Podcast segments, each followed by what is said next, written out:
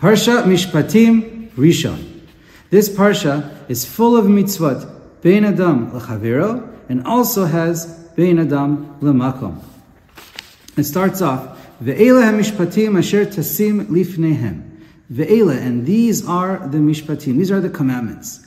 It starts out with the first letter, Vav, Ve'ela, to teach and, Vav ha-chibur. What's the connecting? To the previous parsha, Parsha Yitro, which was all about Har Sinai, Matan Torah. So here we have Ve'ela ha-mishpatim, that all of these psukim that we have in Parshat Mishpatim, they're all they were all given and all set over also to Moshe Rabbeinu and Har Sinai. Now we know about the famous number 613. So those are the 613 basic mitzvot, or kind of like categories, but really there are so many more details and mitzvot that go beyond, and they were all given at Har Sinai. So it continues, Hamishpatim asher tasim lifnehem. And these are the commandments. So one pshat means, this refers to all the halachot, you must place it before them. So Chazal say from the Rashi quotes the Mechilta that is coming to teach us that Moshe, you or any Rebbe, any teacher, when he teaches the Torah or a mitzvah to his people, he doesn't just read them the Mishnah or read them the Halacha and move on.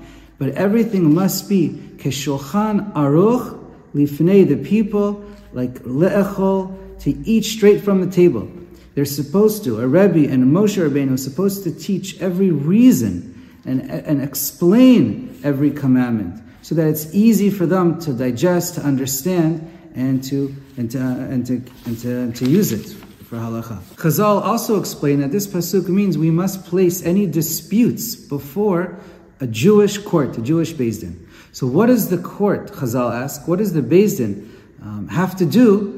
Why is it juxtaposed to the end of the last parsha? This is the first mitzvah of this parsha. The last mitzvah of the last parsha was talking about the mizbeach, where we bring karbanos. What's the connection? So Chazal say because they're all about bringing peace. The mizbeach is all about bringing peace between us and Hashem, and the judges and all the Torah and all the commandments are really about bringing peace between us and our fellow friend.